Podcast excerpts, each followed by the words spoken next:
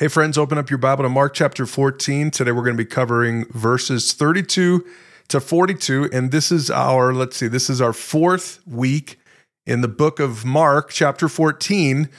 And we're going to have one, at least one more week after this. We've already talked about how Judas handled the hard sayings of Jesus, and he didn't handle them very well, by the way. We did that a few weeks ago. Then we talked about how do you know if you're a Judas or a Peter?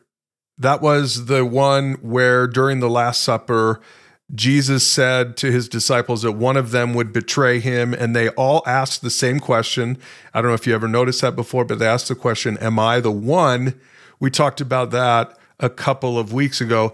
And then last week, we talked about how Jesus kept Peter on mission because Jesus warned Peter that he would actually deny Jesus three times and Peter kept saying, No, it would never happen. I would never do something like that. Well, Jesus didn't panic when his disciples' faith faltered.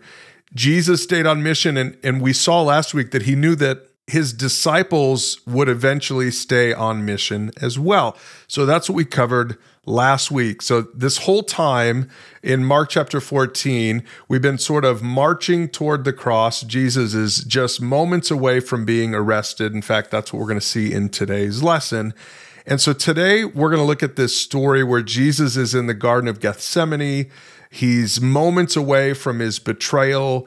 Uh, we'll talk about that betrayal next week. He's moments away from his crucifixion, and he knows it.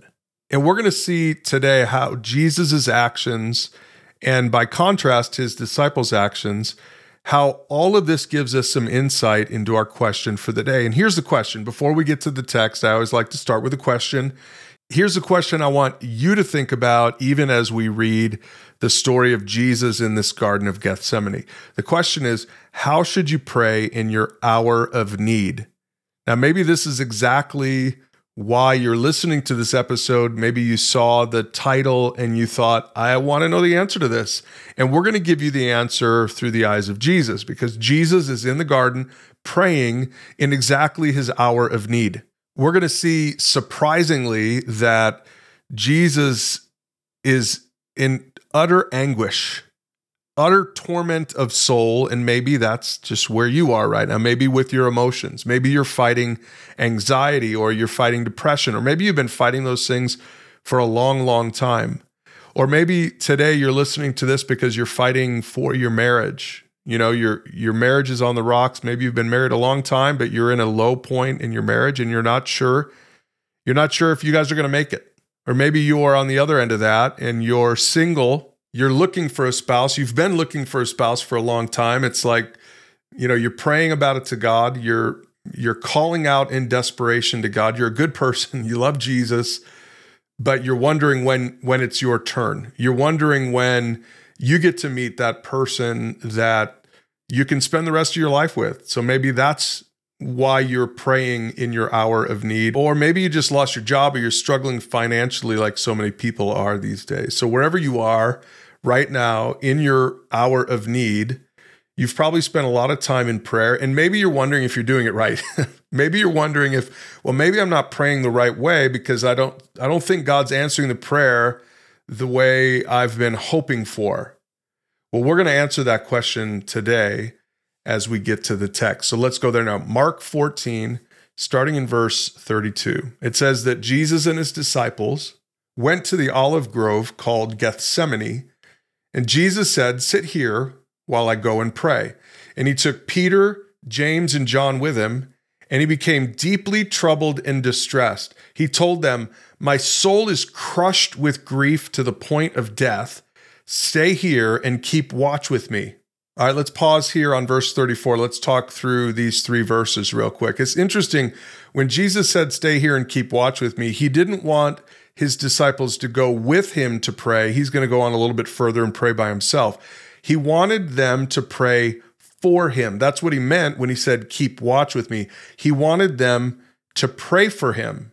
I mean, have you ever said that to someone before? Hey, pray for me. Would you pray for me? I hope you have people in your life. I hope you have godly people in your life who will do just that for you. I hope you have someone to turn to so that you don't feel alone in your hour of need. Jesus had those people. He had his he had his inner circle, Peter, James, and John, and they then he had the other disciples as well. All of them were with him here, except for Judas, and he needed them. I mean, he he was he as it says here, he was crushed, and he needed a wingman. And I hope you have that in your life. I hope you have some confidence. I hope you have a small group.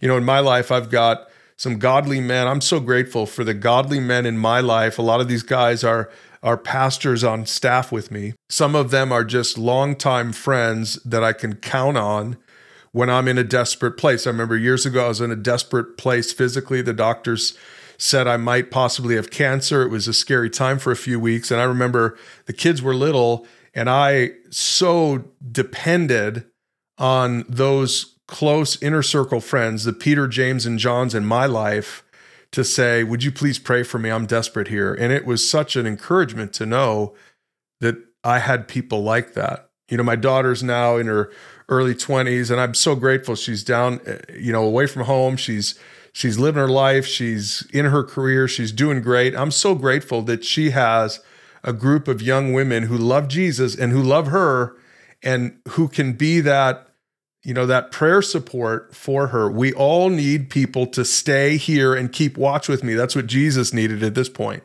Now we'll look at how good of a job they did in just a little bit. Before we do that the most interesting part of this whole passage to me is the part where it says that he became deeply troubled and distressed. The part where it says that he said my soul is crushed to the point of death the expositor's Bible commentary says that the two verbs translated deeply distressed and troubled together describe an extremely acute emotion, a compound of bewilderment, fear, uncertainty, and anxiety, nowhere else portrayed in such vivid terms as here. And so the question that I have is why did Jesus have so much angst?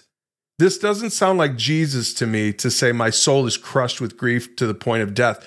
It actually sounds kind of dramatic to me. It sounds more like Peter. Doesn't this sound like a Peter comment? Someone who's, uh, you know, experiencing the, the highest highs and the lowest lows, and he's not afraid to say it. But this goes against what we've come to expect from Jesus. Jesus was always measured, Jesus was always confident. Jesus took everything in stride, right? Jesus was always at peace. And here he is in the Garden of Gethsemane, and he he's like crushed he's distressed, he's troubled. You know, it reminds me of my my own story. Just a few years ago, I just out of nowhere, I started having panic attacks. I felt so weak. I felt I felt so faithless to experience something. You know, typically I'm pretty steady. Uh, in fact, my daughter even said it was strange to see me in that place because I was kind of the rock for her. I just had never really reacted like that. So she, well, on the one hand, she was appreciative that I was human, but on the other hand, it was surprising to her to see to see me being so crushed, so distressed. And that's how I think when I see this with Jesus that that his soul is crushed to the point of death that he's in this place that maybe you can relate to and I hope you're encouraged by this by the way because I think what this shows us is the human side of Christ. That's what Gethsemane reveals. It reveals to us, it reminds us that Jesus wasn't fully God only. He was also fully man. That that's we talked about this some time back in this Mark series. That's called the hypostatic union. This this uh, this belief, this distinctly Christian belief. It goes all the way back to the Council of Chalcedon in 451 A.D., where we have come to articulate this who Jesus is. Jesus is fully God. He's 100% God. It's not like he's a JV God or sometimes he sometimes is God and sometimes wasn't God. No, he's always God. He's fully God, but he's also fully man. And in the Garden of Gethsemane, we see the fully human side of Jesus. And I don't know about you, but for me, that's super helpful. That's super encouraging to know that Jesus can relate to what you're going through right now. At your low point, Jesus can relate to it. The author of Hebrews says it like this in Hebrews 4 This high priest of ours understands our weaknesses, for he faced all of the same testings we do, yet he did not sin. So let us come boldly to the throne of our gracious God, and there we will receive his mercy, and we will find grace to help us when we need it most. So the fact that Jesus became deeply troubled and distressed, the fact that he said his soul was crushed with grief, should be an encouragement. It should be a reminder to us that when we're experiencing grief, when we're experiencing a struggle like this, that Jesus experienced the same kind of struggle and that he wants us to come to God in the midst of that. I hope you're encouraged to know that God wants to hear you crying out to him. In fact, Jesus, God the Son, cried out to God the Father in the Garden of Gethsemane, and you should do the same thing. But one more thing about this passage before we move on, because here's the reason that it was so crushing for Jesus it's not because Jesus was afraid to die, because he certainly wasn't afraid to die. The reason that this was so crushing as he was sort of staring down the cross is because he knew that he would have to absorb the wrath of God for our sake. You know that that God wouldn't cancel his wrath against humanity, but instead he would spend it on his son Jesus. God the Father would spend his wrath on his son at the cross and Jesus knew that and that's why the the Garden of Gethsemane was so crushing for him is because he knew what was coming. The Pillar New Testament commentary says, not his own mortality, but the specter of identifying with sinners so fully as to become the object of God's wrath against sin. It is this that overwhelms Jesus' soul to the point of death. God didn't say, "Oh, your sin is no big deal." It's no big deal that that you want to be in charge. It, it's no big deal that you want to elevate your your opinions and your thoughts above my truth. God God can't say it's no big deal. It is a big deal. Somebody had to pay for our sins. Somebody had to pay for my rebellion and your rebellion. And the one who would pay was Jesus. And that's why he was so crushed while he was praying to the Father at the Garden of Gethsemane. Now let's read on to hear his actual prayer. Mark 14, now we're at verse 35 and 36. It says that he went on a little farther and fell to the ground. And here's what he prayed He prayed that if possible, the awful hour awaiting him might pass him by. Quote, Abba, Father, he cried out, everything is possible for you. Please take this cup of suffering away from me. Yet I want your will to be done, not mine. If it were possible, that's what it says there if it were possible, he was wondering if maybe there was a way out. He was mu- he was wondering if maybe there was a pathway that could avoid suffering. Now, he still wanted to absorb the wrath of God. He still wanted to accomplish everything that he was on earth to accomplish. But what he's praying in the Garden of Gethsemane is is there another way? Is there an easier way? Is there is there a way where I don't have to suffer so much? And maybe some of you can relate to this very kind of prayer. You know, maybe you're praying, God, is there some way that you could just take away this anxiety? Is there some way you could take away this depression? I need a shortcut. I need I need your help. I need you to bring me through this. I remember praying that a few years ago during my panic attacks. It was anxiety, it was panic anxiety that I'd never experienced before. I mean, nothing close to that. And I th- those were my prayers. I'm like, God, please take this away. I can't handle this. Please take this cup, cup of suffering away from me. Maybe that's what you're praying right now as well. Or maybe in your marriage, maybe you're saying, God, I, is there some way that you can somehow get us out of this? I don't know how to resolve this. In fact, maybe some of you are wondering if if divorce is is just the thing. Maybe some of you, that's kind of what you're praying for. You're like, just give me an out, God. I want a shortcut. I want the easy way out. Or those of you looking for a spouse, maybe you're looking for the easy button. You're like, God, where's the just drop this person right in front of me, kind of like what God did for Adam, right? He he put Adam to sleep and Adam woke up, his eyes opened, and there this woman was in front of him. And maybe that's your prayer. It's like, just give me an easy way. I, I I want an easy way to this to this thing I'm praying for. Or you're maybe you're just saying, give me this perfect job, just the dream job. That's what I need. I need the easy way out. I mean, sometimes God does that, right? Look, look at the Old Testament, Abraham and Isaac. He he's called by God to take his son, Isaac. He says, God says, Take your son, your only son, bring him to Mount Moriah, and I want you to sacrifice him there on an altar. Now, Abraham had no idea. He's like, What are you asking for?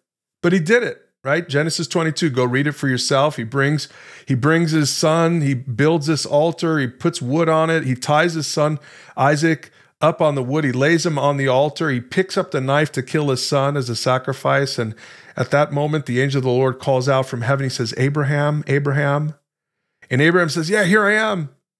And the angel said, "Don't lay don't lay a hand on him. Don't even hurt him." For now I know that you truly fear God. You haven't withheld even your son from me. And so the passage says that Abraham looked up and saw a ram caught by its horns in a thicket, and he took the ram and he sacrificed it as a burnt offering in place of his son. And that passage ends with these words Abraham named the place Yahweh Yireh or Jehovah Jireh, which means the Lord will provide. And to this day, people still use that name as a proverb. On the mountain of the Lord, it will be provided. And maybe that's the very promise that you're praying to God God, provide, provide a way out. Give me the ram. Give me the shortcut. Give me the easy way out. And it, it feels a little bit like that that's what Jesus is praying for here. I mean, Jesus knew that story. Isaac was a type of Christ. He was a prototype. He was this whole picture was a picture of the father being willing to sacrifice the son, but at the last second, the son doesn't have to die. And you, can you understand that that's maybe what Jesus is thinking? Maybe, maybe he's praying to the father. Maybe there's a way for you to repeat that. Maybe you can take this cup of suffering away from me. It's happened before. It happened later in Genesis 47, where Joseph, remember, Joseph was sold into slavery and his 11 brothers, um, and they all thought that he was dead. His father thought he was dead. It turns out he wasn't. God uses him in a, in a powerful way. He places him in this position of authority in Egypt so that when famine hits the land and you know Joseph's dad sends his brothers to see if Joseph you know, to see what can happen, you know, see how they can kind of escape the suffering of famine. They're looking for the easy way out. To, you know, help us to not drink this cup of suffering, essentially, is what Joseph's father and brothers were hoping for. And, and God delivered them. God delivered them. Pharaoh said to Joseph, Now that your father and brothers have joined you here, choose any place in the entire land of Egypt for them to live. Give them the best land of Egypt let them live in the region of Goshen. And so it was. They, they lived in the region of Goshen, and the Israelites escaped the cup of suffering. So maybe Jesus was thinking about Isaac. Maybe he was thinking about Joseph when he prayed. Is there another way, possibly, Father? Is there another way? Is there another way we can accomplish this? And the answer, by the way, was, was no. Everything is possible for you. Please take this cup of suffering, but the one thing you can't do is act in a way that's contrary to your nature. You know, sometimes our wants don't line up with God's will, and it's not always a sin thing. Jesus never sinned, and yet he's expressing a real desire here that doesn't line up with the will of the Father. And so for you, maybe you've been praying and you're saying, What Am, am I doing something wrong? Am I praying wrong? Am I living wrong? Not necessarily. Sometimes your want is just not going to line up with God's will. That's what happened with Jesus. And my guess is for some of you listening, that's what's happening with you as you're praying in your desperate hour of need and you feel like God's not listening. Well, He's listening, but maybe He's just not going to answer it the way you're praying for it. That's why it's so important to see how Jesus ended this prayer in this section. He said, Yet I want your will to be done, not mine. This is the essence of godly prayer. Express your heart to a personal God and then submit to his will no matter what. You know, that's a dirty word these days submission. To say that we should submit to God, to say that we should submit to someone besides our, ourselves or our own, our own wants or our own desires.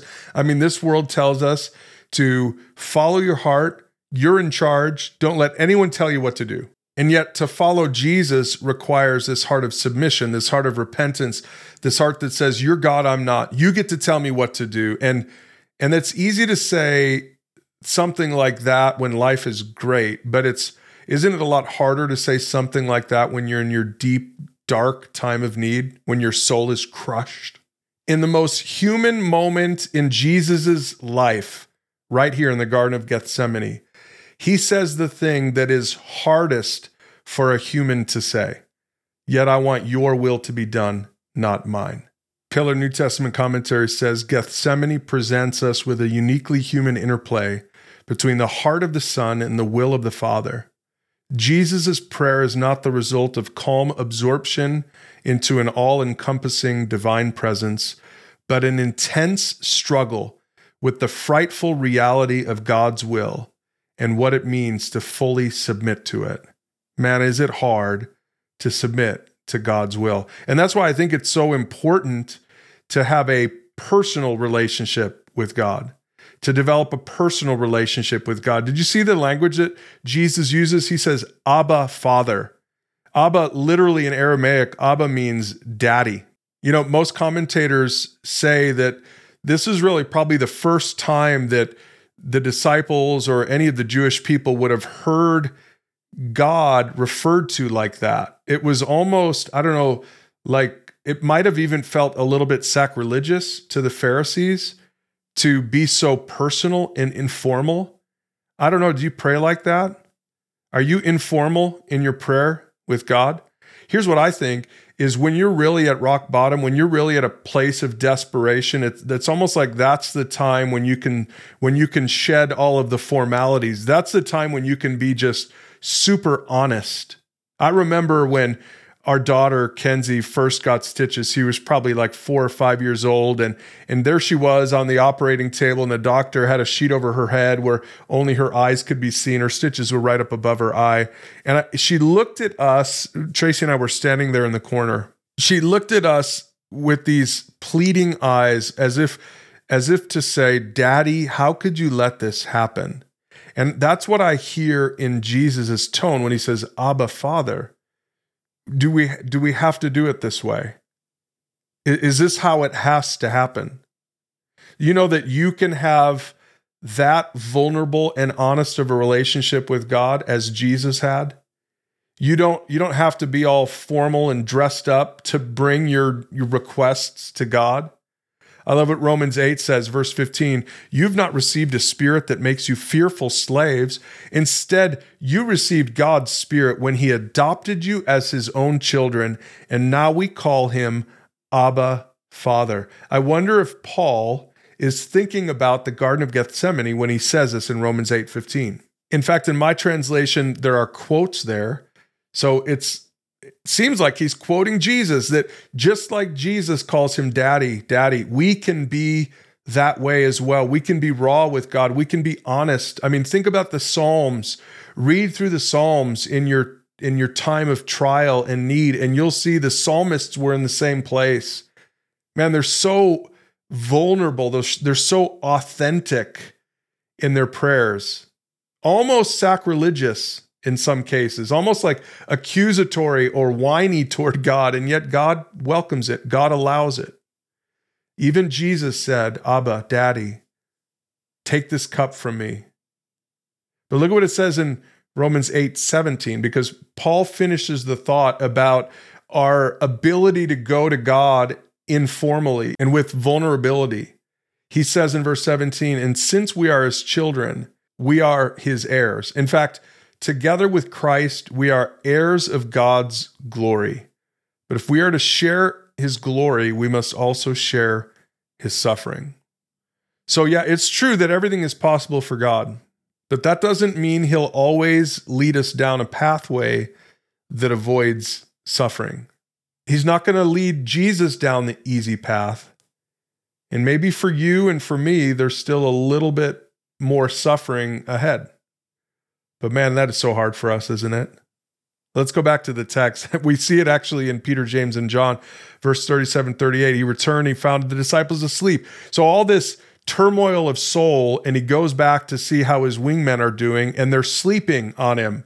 And so he said to Peter, Simon, are you asleep? Isn't it interesting? He calls him Simon there. Remember, Peter was the nickname Jesus gave to Simon because he said, You're going to be the rock. Well, now he doesn't call him the rock, he calls him Simon. Simon, are you asleep? Couldn't you watch with me even one hour? Keep watch and pray so that you will not give in to temptation, for the spirit is willing, but the body is weak. Oh man, how true is that? The spirit is willing, but the body is weak.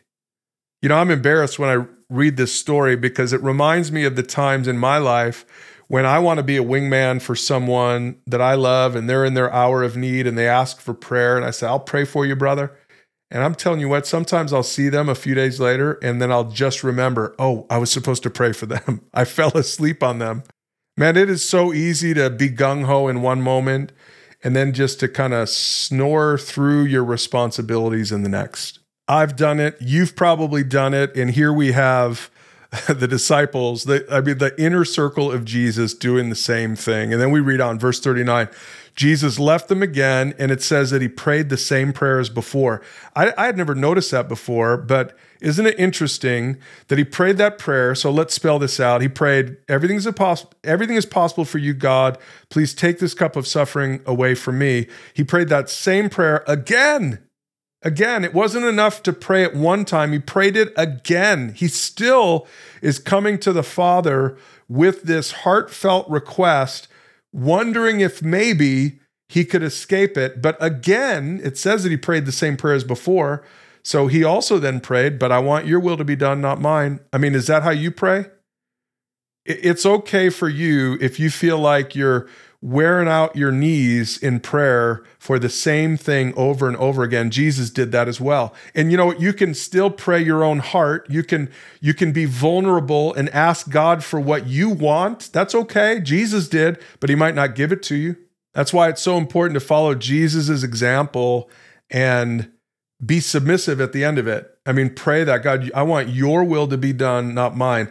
You know, it's an interesting thing. I do this with people when they come up at church after a sermon to pray with me is they they have a request and I pray with boldness for them over the request, but I always pray like Jesus did at the end, but God, I, we want your will to be done, not ours. You know, there's this balance, there's this tension in godly prayer where we can do both of those things. We can be honest, we can be passionate, we can we can ask God to intercede. We can do it with faith. I think that's what Jesus did here. But at the same time, we can say, But God, you're God and I'm not. And so we submit to your will at the end of the day. It's okay to, pray, to pray prayers like that, these prayers where there's some tension. In fact, I think it's more than okay, it's biblical. So then, verse 40 says that when Jesus returned to his disciples again, he found them sleeping for they couldn't keep their eyes open. It says they didn't know what to say. They were so embarrassed. So this is this is strike two, right? Uh, I mean, he comes back. He says, "Come on, guys, I need I need your prayer support." And he comes back and he finds them sleeping again. And then it says in verse forty-one, when he returned a third time, he said, "Go ahead and have your sleep." So you kind of get this sense that they were sleeping again the third time. He said, "Have your rest." But then he says, But no, the time has come. The Son of Man is betrayed into the hands of sinners. And he says, Up, let's be going. Look, my betrayer is here. You know, the NIV says, the translation of the NIV, it says, Jesus said to them, Enough, the hour has come.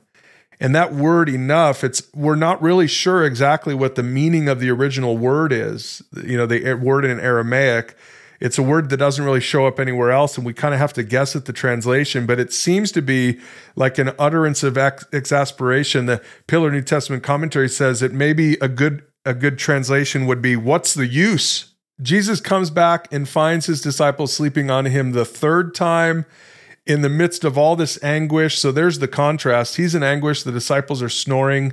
And then at the end of this little section of scripture, Mark just gives us this climax where Jesus says, The Son of Man is betrayed into the hands of sinners. And he says, Up, let's be going. And here's what I love about this. And this is what we're going to end on for today's episode. This is the resolve that flows out of godly prayer. You know, Jesus did his part. He spent time more than once. He prayed according to his wants and desires, but he still submitted to the will of the Father. But at the end of the day, I love this. At the end of the day, it was almost like he's just saying, Let's do this. Uh, God, I'm submitted to you no matter what happens. Your will be done, not mine. And I think that's the answer to this question. How, how should you pray in your hour of need? So now I think we can paint a full picture from Jesus' prayer in his hour of need in the Garden of Gethsemane. Yes, number one, be honest, be vulnerable, share your heart with a personal God. Your Abba, Father, your daddy. You can do that. I hope you I hope you develop a relationship like that with God. But but don't just ask him for stuff. Don't just tell him what you want. You should do that, but don't leave it there. Number 2, you need to be willing to submit to his will even if it means suffering. That's what we see in Jesus. He's saying, I don't want to drink this cup. It's going to be brutal. It's going to be devastating. We'll tune in next week to learn more about what happened. But but he said, but that's okay. I, I'm I'm going to submit to it anyway.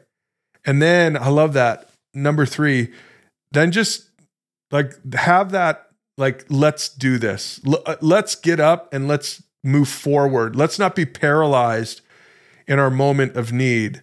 Let's still move through life. Let's still be faithful in life. Let's still go out there every day one step at a time and trust that God's will is going to be done, right? Isn't that what Jesus ultimately said? He said, Not my will, but yours be done. And now here we have at the end of this story, he's saying, Let's do this. Let's go. He knew that he had to move forward and God's will would be done in his life, even if it meant suffering, which for him it did. So, for you, as you're praying in your hour of need, Go back to Mark 14, read verses 32 to 42 again. Spend some time in prayer on this. Meditate on these words and learn these lessons from Jesus in the Garden of Gethsemane.